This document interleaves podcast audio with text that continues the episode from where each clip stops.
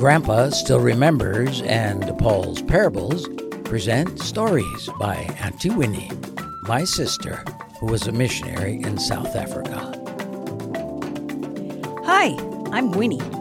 Here you are stories about anything, written especially for kids in South Africa.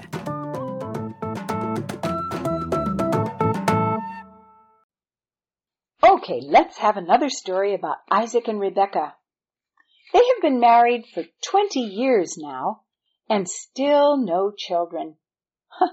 this is not the way to start a new nation of as many as the stars in the sky. Episode 15 Beginnings. Isaac reminds God of his promises. Lord, God of my father Abraham, I heard you tell my father about our descendants numbering more than the sands of the seashore. And father gave me all that he had, and mine is the birthright as head of the family. But my dear Rebecca you gave me has had no children. Please, won't you do a miracle like you did for my mother Sarah? And a little sooner? And God heard Isaac's prayer, and Rebecca became pregnant. In fact, she became very pregnant and could hardly sleep at night for the activity going on in her tummy. So Rebecca went to God. Oh God, thank you for giving me a child. But what is wrong that the unborn child is so restless?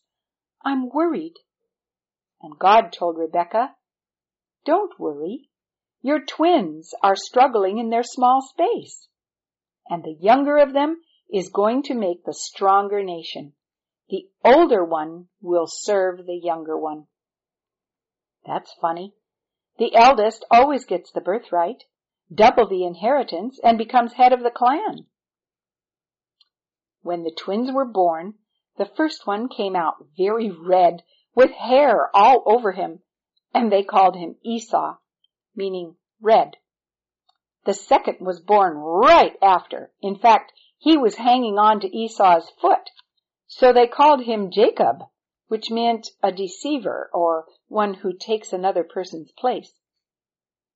Isaac was very pleased with his fine boys, especially Esau, who grew up to be an athlete and hunter. Isaac loved the kudu and buffalo barbecues that Esau would fix for him. Jacob was a quiet, thoughtful young man he always wanted to hear the stories of how God had promised blessing through their family. Rebecca liked having Jacob around home. She often felt that it was a pity he was the younger brother by only a few minutes, and so he wouldn't get the inheritance. He was the one who appreciated the promises of God and who would make a good priest and head of the family. And then she would remember God's promise about the twins before their birth the elder will serve the younger. And she wondered. Jacob and Esau fought, as brothers do. Hey, Red! That's what Jacob always calls Esau. I haven't seen you at the altar with the sacrifice for a long time. Don't you care about God's commands? Well, little brother, don't you worry about me. I can take care of myself. And don't think you can order me around. I'm the eldest. Not according to God's words to mom. Oh, come on. Who puts any stock in that? I'm going hunting. Gonna get me a fine big eland to make biltong for dad.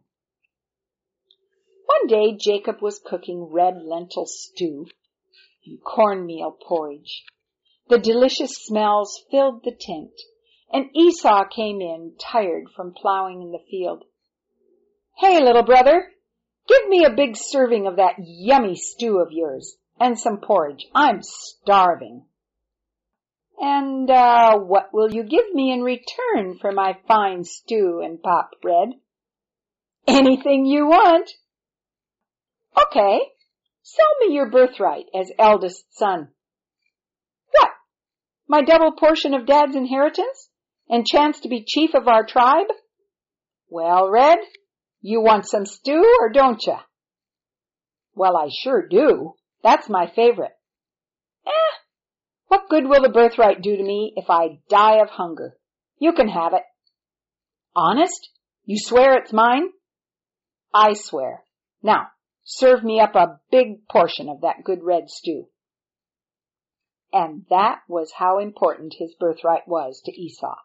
He traded it for a bowl of stew. Esau scarfed down his dinner and went back out to do his work. When Jacob told Rebecca, she chuckled. Well, that was a sneaky thing to do, son. But God did promise you would be the leader. I have to keep reminding your father, though. Well, let's leave our story there. Those twins could never get along. Listen tomorrow to hear about a trick that nearly led to murder. This is Auntie Winnie saying bye for now.